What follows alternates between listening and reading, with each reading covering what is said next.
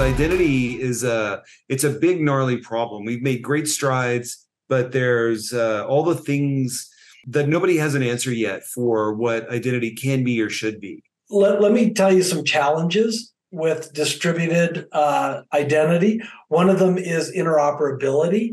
Let's yep. say that there's a distributed ledger out there that I'm using for this, and lo and behold, there's another one in Bolivia. And for whatever reason, everyone down there uses a different distributed ledger. How exactly do I operate and exchange credentials between different ledgers? Uh, scalability, in as much as there's more going on on the back end, verifying all of these credentials, there's multiples of those, making scalability a, a real issue.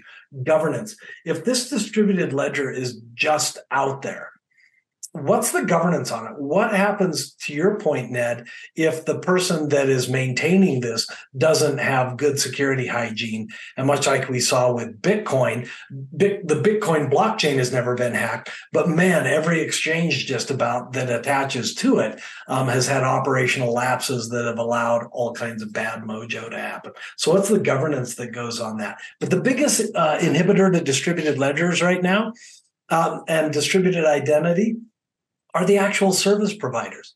Right now, they have an asymmetric relationship with their with their customers.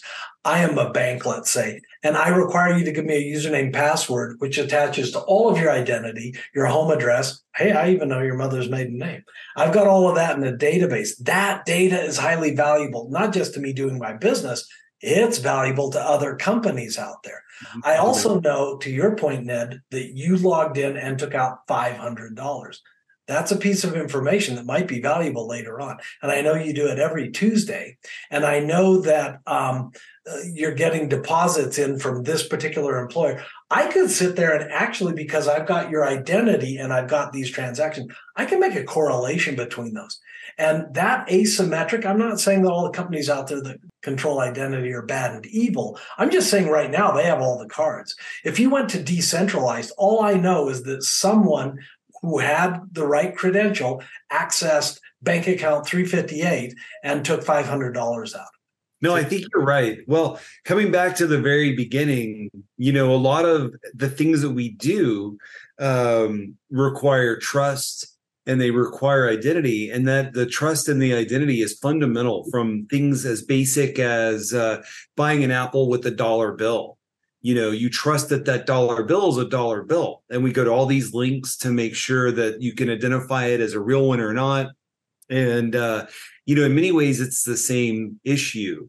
And yeah. uh, you know it just gets more and more complicated because we have more and more sources. And something basic that we do every day like uh, email or banking which are often done online require you know some basic fundamental identity verification. We've got we've done a lot of different techniques, but uh, none of them are perfect, and many of them aren't scalable. So, and some of them are causing uh, for other privacy problems. I'm very curious to see where all this goes, and I'm glad to hear that help is on the way. Well, yeah, I I hope so. Like I say, there's there's some resistance and challenges to this, so I don't think it's going to change the inevitable tide of decentralized identity. But what I do think is that it may delay things and there may be all kinds of uh, impediments thrown up in front of it.